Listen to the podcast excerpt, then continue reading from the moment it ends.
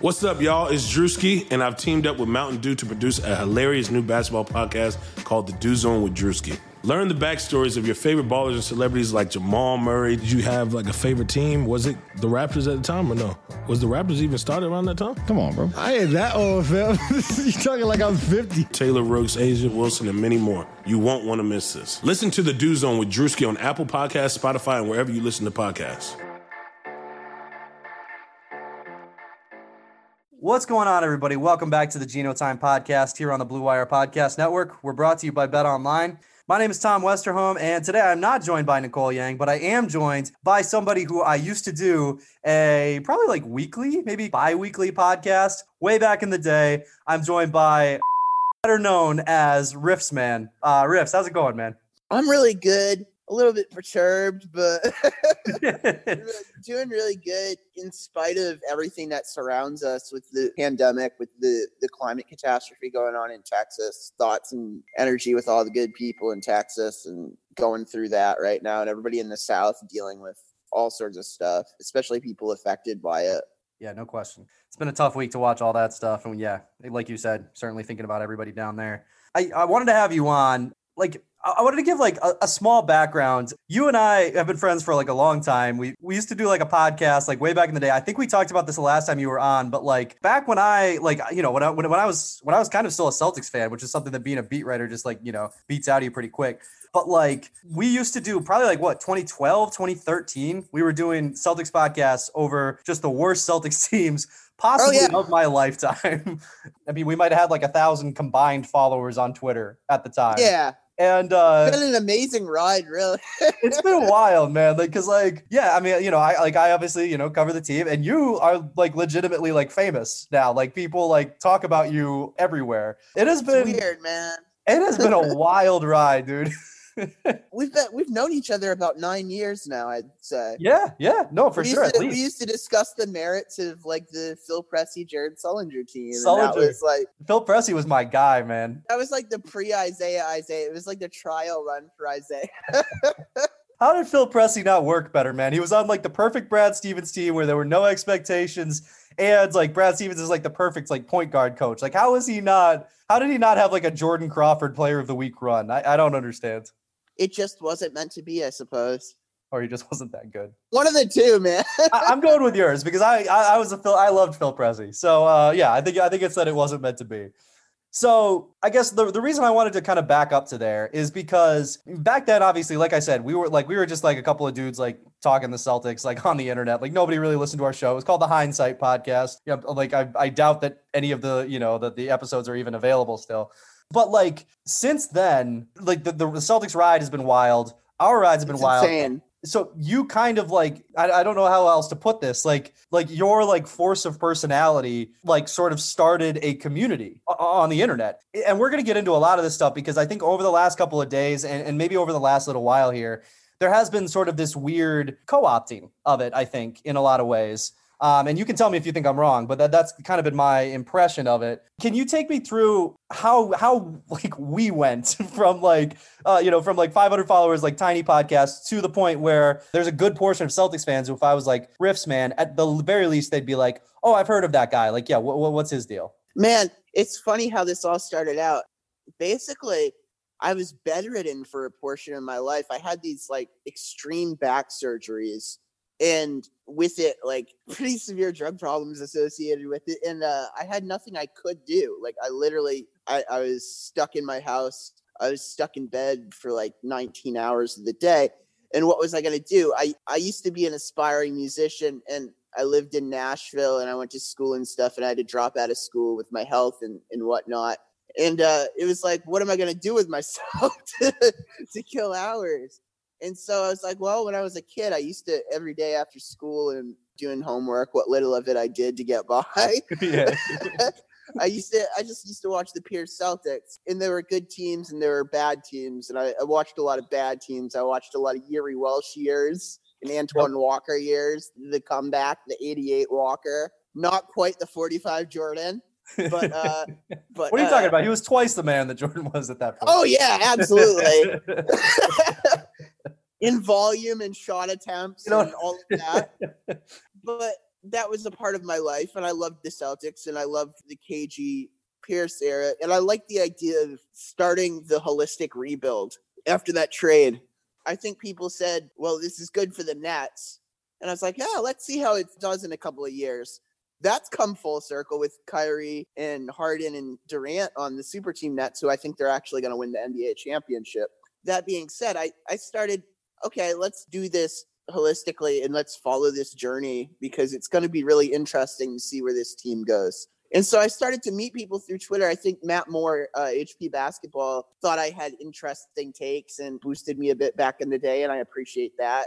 Especially back in those days when blogs were still a thing, he was boosting a lot of people with just different perspectives, some of which were serious writers, some of which were fans, some of which were team adjacent personalities.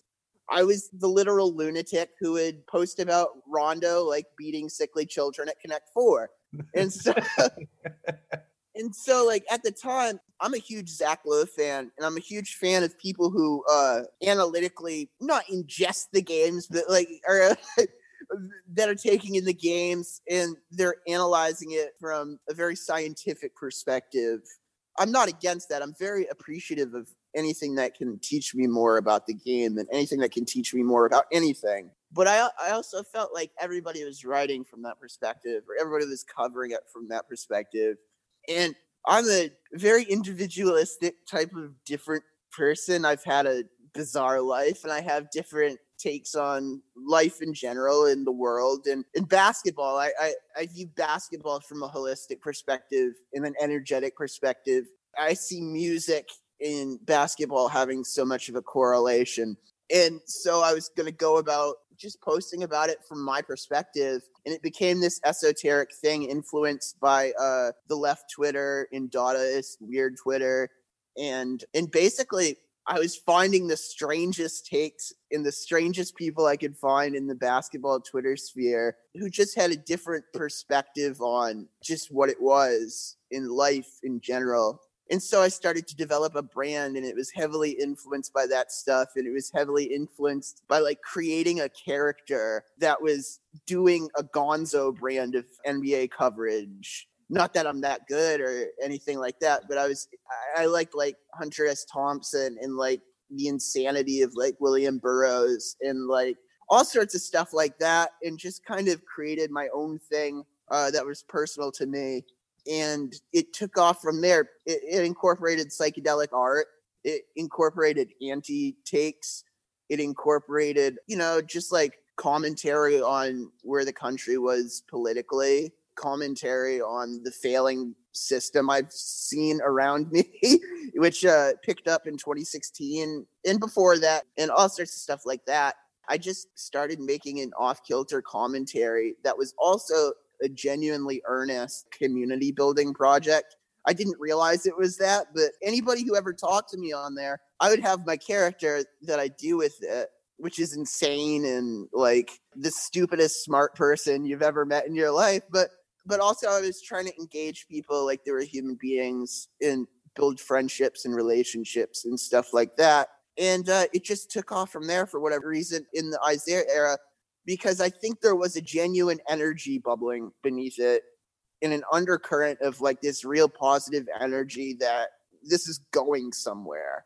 Uh, so I wanted to back up briefly because one of the things that you that you mentioned was, you know, obviously like I mean everybody who likes the NBA is a Zach Lowe fan. Like like if you don't like Zach Lowe, then like I don't I don't understand what we're doing here. Like I, I think yeah, I'll say I think he's pretty comfortably the best like sports reporter in the country. Like I don't think. oh yeah, I'd agree with that. But but I think that you're you're right on on one thing very like you know specific where he does things a certain way and a lot of people try to do things that way too and when they do that, I think they do sort of ignore this part of basketball that, and this part of sports in general, that the reason I think people ignore it is because it's very hard to quantify. It's very hard to prove something. Like, like you were just saying with Isaiah, there was sort of this energy, this sort of weird bubbling like positivity where even if like, yeah, that team wasn't really a contender because like they were never going to beat LeBron James. And if they beat, no. you know, LeBron James, they would probably play what the Warriors. Like, okay, good luck but there was something there. There was something like happy and positive and like and fun you know, all that energy just kind of draining out, you know, for the 2018-19 season was, you know, like I think there was there was something there. Like it's not just the X's and O's, it's not just the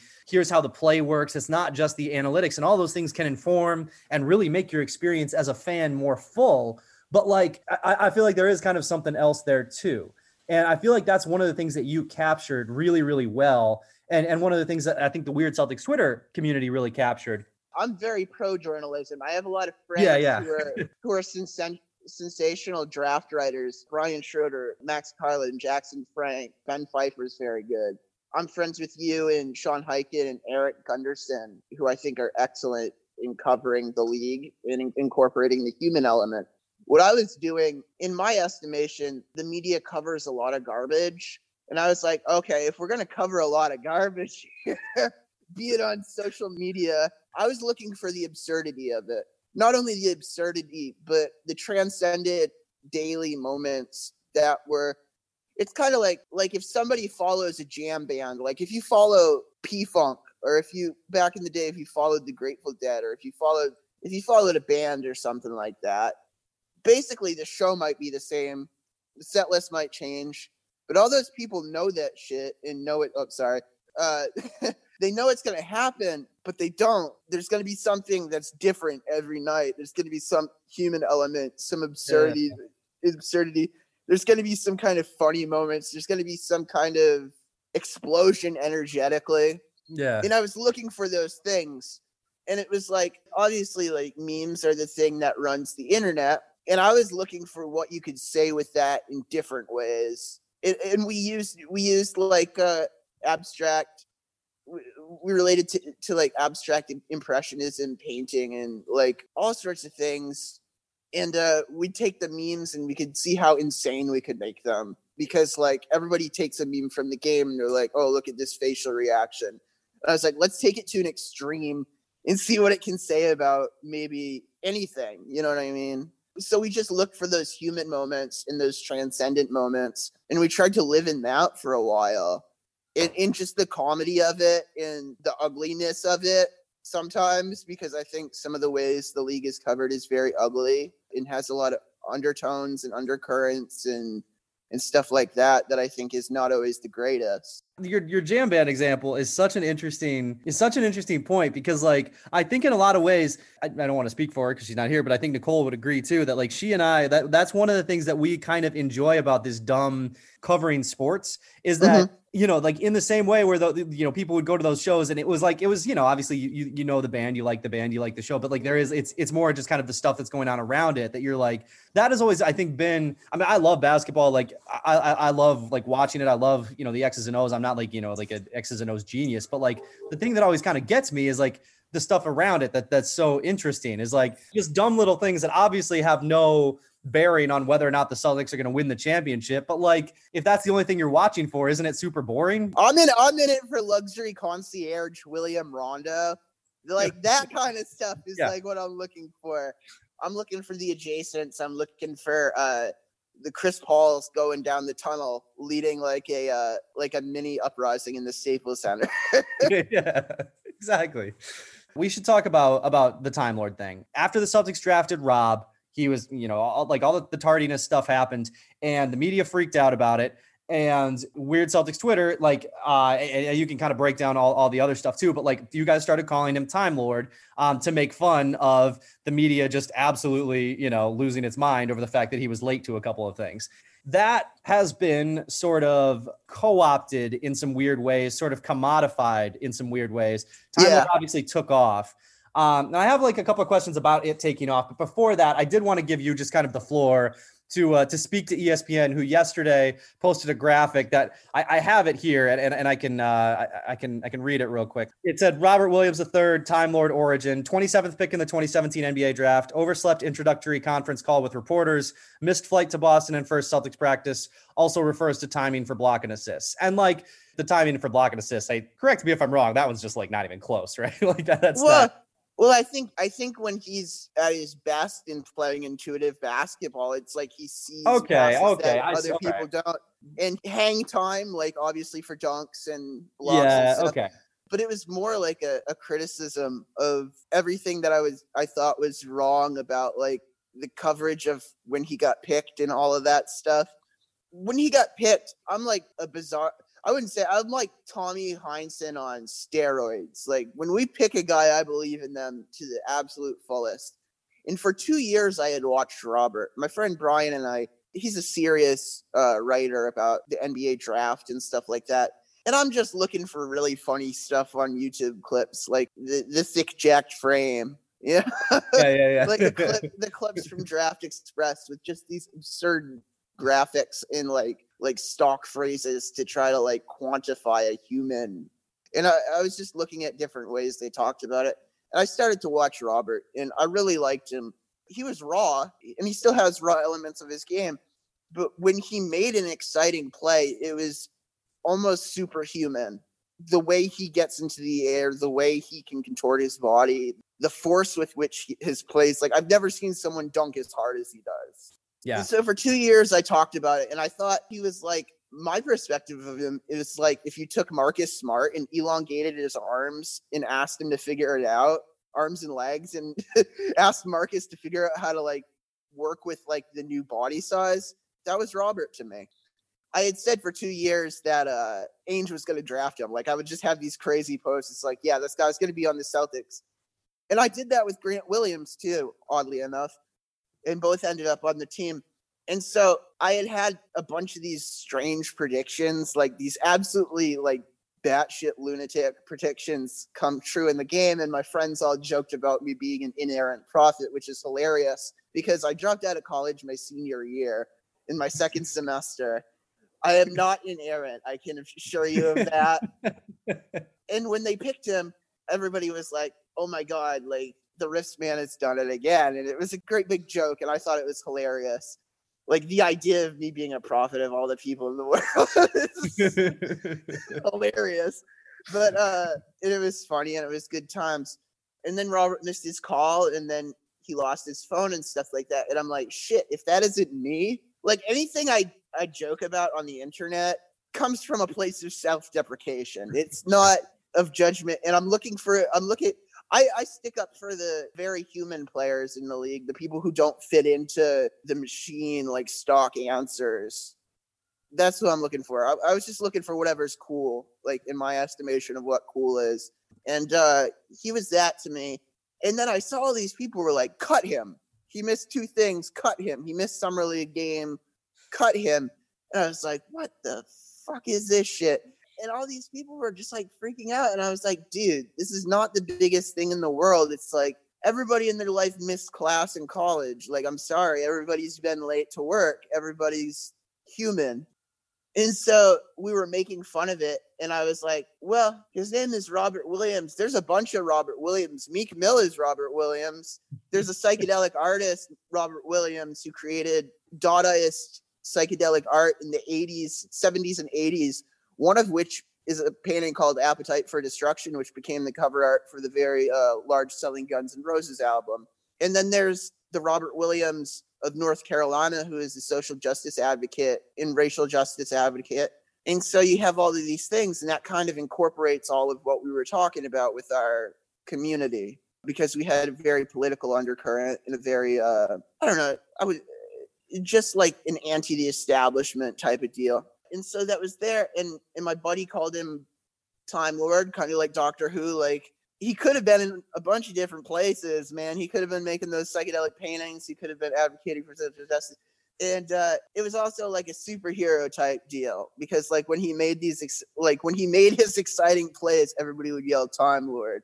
Right. And it became just like i don't know it became my own anti-art thing and you wrote about it and Sean wrote about it. And I thought you guys actually captured what we were talking about, which was like needling the media and needling those fans like he's going to be good and he's not going to fail. And then it became something entirely different when it started to begin, become co-opted. And I feel like we started to become different when it started to be co-opted and it became more of a destructive thing that I'm not so much proud of. I wouldn't say resent because I've met so many wonderful people and had so many beautiful experiences but I kind of resent how it's been taken in the time since. And I mostly would like people to respect Robert and his humanity. I love Robert. I don't want people harping on this. It was done as a joke about how fucking stupid the whole thing was. And now the graphic is still talking about it on ESPN, and I'm like, is this really the best you can do? You're going to co-opt an anti-establishment sub community and like totally strip us of like the humanity and the fun and the message behind it. And I kind of resent that. So last night I recanted the uh the nickname and I asked everybody to call him Robert. You tweeted last night any small community that's different will eventually be co opted and have the personality strangled out of it. We became a commodity. I wasn't Yeah. even making money off of it. I was getting just a little bit of Patreon money to buy cigarettes every month. So that's actually that's one of the things I wanted to ask you about was like there were sort of these weird calls like for like the Celtics to like let you run the Twitter account and stuff. And I was like, I mean, that'd be funny, like whatever. Like, but yeah. I mean, it wouldn't have worked. Like the whole point No. of this was that it was sort of this little like like you know, I think you said like a small community that's different. That's what it was. And then as it became, you know, a bigger community, it felt like the vibe of of, of Weird Celtics Twitter really did kind of change. And I'm curious, I, I really enjoyed asking Rob about Time Lord because I, I I mean I'm like you. I really enjoy Rob. I think he's like a very he's a very He- interesting young man. Like he's very funny. Like he's very funny. Um, He's hilarious. He seems so sweet. He's been a perfect citizen in the league, and that's the thing I'd like to get across. in Yeah. this. we weren't talking about that. We were making fun of the people who thought that one mistake could dictate the rest of your life. I've made tons of mistakes. I I wrote a thread about the Time Lord. I uh when I was in college. My whole college career was messed up by the fact that when I was supposed to be going to a computer lab to sign up for classes, I was smoking weed out of an apple behind a porta potty and then just walking around town. And it screwed me for four years. And so I related to him because, because like, okay, should one mistake follow you the rest of your life if you're a great citizen after that? I don't think so. Yeah. And that's why I'm recanting it now because it became about his mistake so much more than it became about talking about how stupid and sensationalistic and like take driven and anti-human that kind of like takery is. and I think that that actually like you know people might be like okay whatever like it- it's a guy's nickname but I I think that like there's a little bit something bigger there right because like for you Yeah. Rob was like Ro- Rob has been like like the perfect you loved Rob in college. Like you you saw it coming. He ended up on your favorite team and you literally like came up with the nickname for him. So it's I don't think it's this kind of like small thing where it's like oh like you know the, the wrist man is like you know saying that no more time lord it's like there is something about the media coverage of like of a guy who like you said has made a mistake. There is something about like how that was that was co-opted in sort of this weird way. And, and it's like i don't know. It makes me sad because time lord was very funny like it was like a very funny thing and, and you know you came up with it and it's i thought it was really cool that like for you like you you named like you got like the nickname for like your favorite player like that's really cool Yeah. And it feels like It that was should kind have of been taken away a little bit It's like Perry Farrell from Jane's Addiction said, man, if they're not trying to take your money, they're trying to take your fun. You know what I mean? I think there's such a void in media of original esoteric personality because it's such a corporate thing. There's such a lack of personality and creativity and I don't know, individuality in the whole thing. They want to strip you of that and they want to strip the players of it. Look what they do to Kyrie Irving. The man has spiritual practices relating to his indigenous roots. Uh, he sages before a game. Is that a little bit different than the average player? Sure, but how many of the average players stood with the Lakota Sioux during the Dakota Access Pipeline fight? Kyrie having a bringing with him a walking stick from his, which is also a uh, an homage to his roots and stuff like that.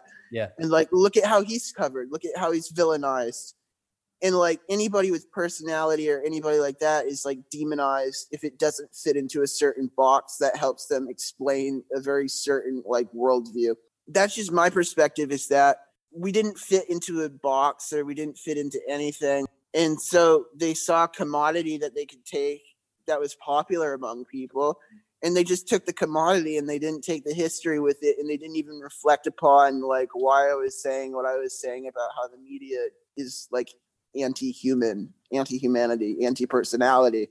And that's what we were talking about with a lot of our stuff. We love the personality of the players. We embellish the personality of the players. We we celebrate them for their individuality and stuff like that. And it, and when I saw the graphic last night, I was like, this is not celebrating individuality. This is not celebrating the beautiful aspects of Robert. This is just being a dick to him.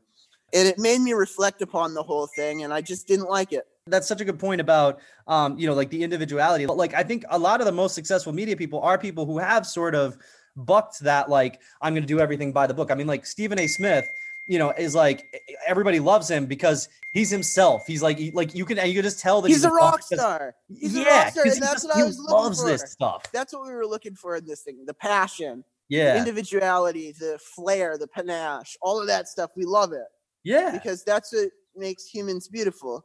And I see such a void of that in like the greater. I just think in in general in in society.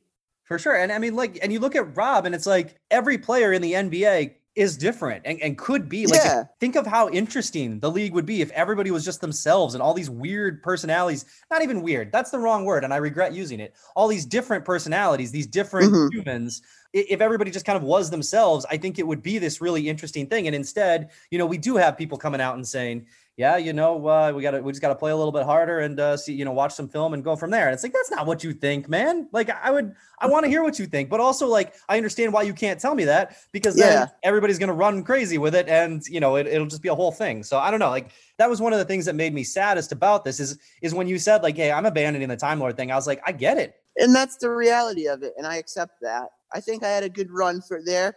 I'm still open to different opportunities and i'm still going to be doing my own thing in my own way but i want to do it in a way that can't be perceived by people who don't understand it in negative destructive terms. Because when you when you do irony or when you do comedy sometimes people just don't get it and they put their own thing on it. I mean, that's part of the responsibility you take is not that I'm an artist or anything like that, but if you're a writer and you do something different, there's a chance it's not going to be perceived how you expect it to be. And uh, this is me reckoning with that and not liking it and doing something different. The thing they can't strip me of is my creativity and my joy for the game and how much I love the Celtics and the players on the Celtics and stuff like that. I mean, the whole thing is silly to me, and I I wish they would respect Robert more in in the process of it. If you want to use, like, if you personally like the name Time Lord, that's cool. I'd like people to respect Robert. that makes perfect sense i mean i think one, one of the last things i wanted to touch on here you, you you talked about almost like not not leaving the weird celtics community like community but oh no, it's still like- the community. it, it's still the community, but sort of stepping back from like the you know the whole WCT aspect of it, sort of thing. Is that do, do I have that right or Yeah, just I I don't want no label on who I am Yeah. anymore. I don't want no labels on anybody else. I don't want anybody else to feel like they have to belong to something or something like that because that that's something I also had. I don't know. I had my own misgivings about it and stuff like that, but I think overall it connected a lot of different people from different backgrounds, different countries, Yeah. uh, different cultures, and it made people happy for a while. And that good stuff can still stay, but I'm I'm moving away from the destructive aspect, which is to put labels on anything and to to feel like there's a pressure like around media coverage that we're a part of the team. I'm just a dude who posts on the internet, man. I'm nothing more than anybody else. And so that's that's what I'm stepping away from is like I don't want it to put pressure on anybody, especially the players. Like if we're if we're talking and being creative about stuff, cool. But I don't want it to uh, impact them in the sphere because they're all human beings and they're all good people, and I want them to be treated as such. And I think if our if our approach to covering it was misunderstood, then there was something to be misunderstood about it. And so I'm stepping away from that too.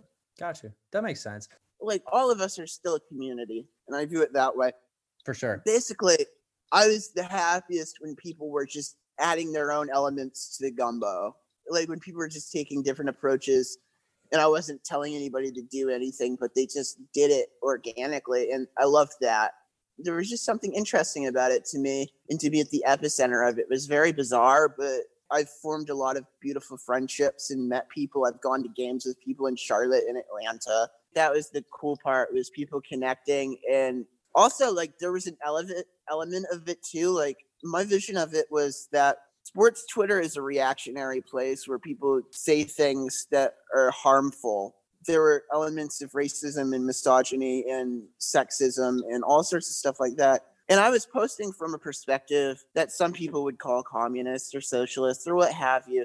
But basically i'm a person invested in taking care of other human beings. Although the general, I'd say Celtics Twitter as a whole is way healthier than it used to be in the 2012 days when we started out. I think the nature of being online is often destructive and toxic, and you lose the human element of just talking to people and being less judgmental. And that's, I wanted people to be less judgmental of the team and the people and of people with different perspectives.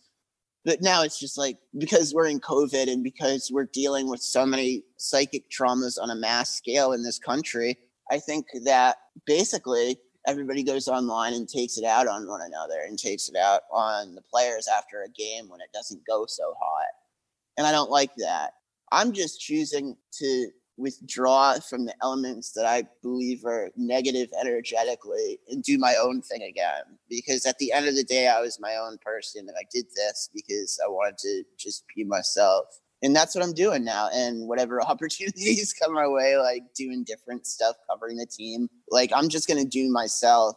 You know, there was something that was very organic about it, and I and I did feel like, yeah, you can correct me if you, if you think I'm wrong here, but like it, it felt like that as it sort of grew in popularity, and as you know as sort of like you grew in popularity it became less about like you know like being themselves and doing kind of their own thing and more about almost just sort of like biting your style and trying to use that to, to gain like clout. And i think that's one of the one of the things about online you mentioned like you know kind of dunking on people. Like dunking on people is like a very easy way to get clout right? Like everybody like yeah as it got more popular, people wanted clout. People wanted to like because that's like all people care about. Like, and I feel like in 2021 it's just like internet clout. Yeah, it's funny. I I thought it was a novelty for a while because it was like, who the hell am I? I'm just like this dude who plays guitar and like I don't know, like just like a normal, quiet, like reserved person. And then like people made me out to be something much larger. And there was like there's moments of where your ego talks to you where this is funny and a great novelty and it connects people and whatever. I often don't really like it. I often yeah. don't really like how it's become. I've decided that one of the things I'm going to do is create mutual aid funds for people in the online basketball community affected by the ills of the economic immiseration of this company, uh, country, and also like the mental health component of when people like suffer a tragedy and still have to go to work the next day, or they're sick and they have to go to work the next day, stuff like that. We've in the background, one of the things I'm really proud of about the people that I've gotten to know, and this is more them than me because I don't have a whole lot of money, but we've tried to create like little mutual aid packages to make sure that people get by.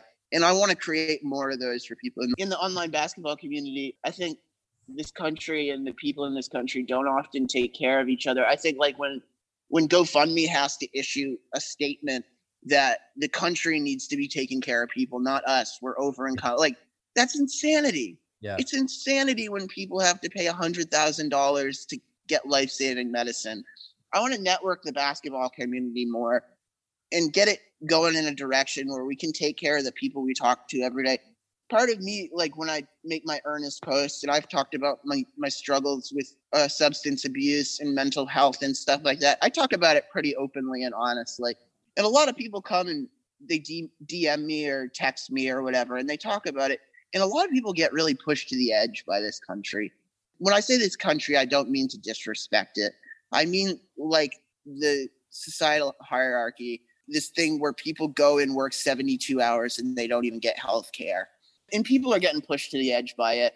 And I talked to so many people, so many people I've talked to have been on the verge of suicide. They've lost loved ones and had to go to work the next day and lost their job. They've gotten fired during a pandemic. So many things like this. And there's no social safety net and no nothing like that if I can use my followers and whatever stupid cloud I've built up in this process to help ease the suffering of those people in the basketball community, that's what I'm going to do from here on out. I've decided, and it isn't it isn't about me. It's about the community yeah, yeah. and the people who have taken. I've had my buddy Sam. He made sure I could go to the dentist because when you don't have dental insurance, to get a cavity done, it's like three hundred dollars. To get a tooth extracted, it's like 400 $500. So that's just all I'm thinking about is like the everyday working people in the community and just building a backbone of maybe some support financially to make sure people get by.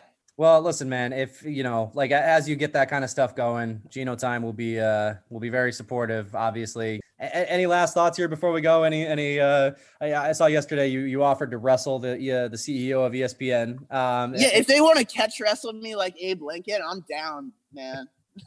Well, I'll see. I'll see what I can Bob. Iger, I will suplex you, man. After all of that, I will still say that uh, you, you can find him on Twitter at Riffsman. I, I again, I, I think that there's a there's a really cool community um, still there. Like the backbone of it is still there. There's still a lot of uh, a lot of really like good people who, who care about the right things. Thanks for coming on, man. As always, this is Yeah, fun. thank it you was for great having to me. uh, great to a revisit the hindsight days, man. It's a throwback, man. I love it. All right, brother. Well, we'll uh, we will talk to you guys all later this week. Nobody builds 5G like Verizon builds 5G because we're the engineers who built the most reliable network in America. And the more you do with 5G, the more building it right matters. The more your network matters. The more Verizon engineers going the extra mile matters. It's us pushing us. It's Verizon versus Verizon. 5G built right from America's most reliable network. Most reliable based on rankings from RootMetrics second half 2020 U.S. report of three mobile networks. Results may vary. Award is not an endorsement.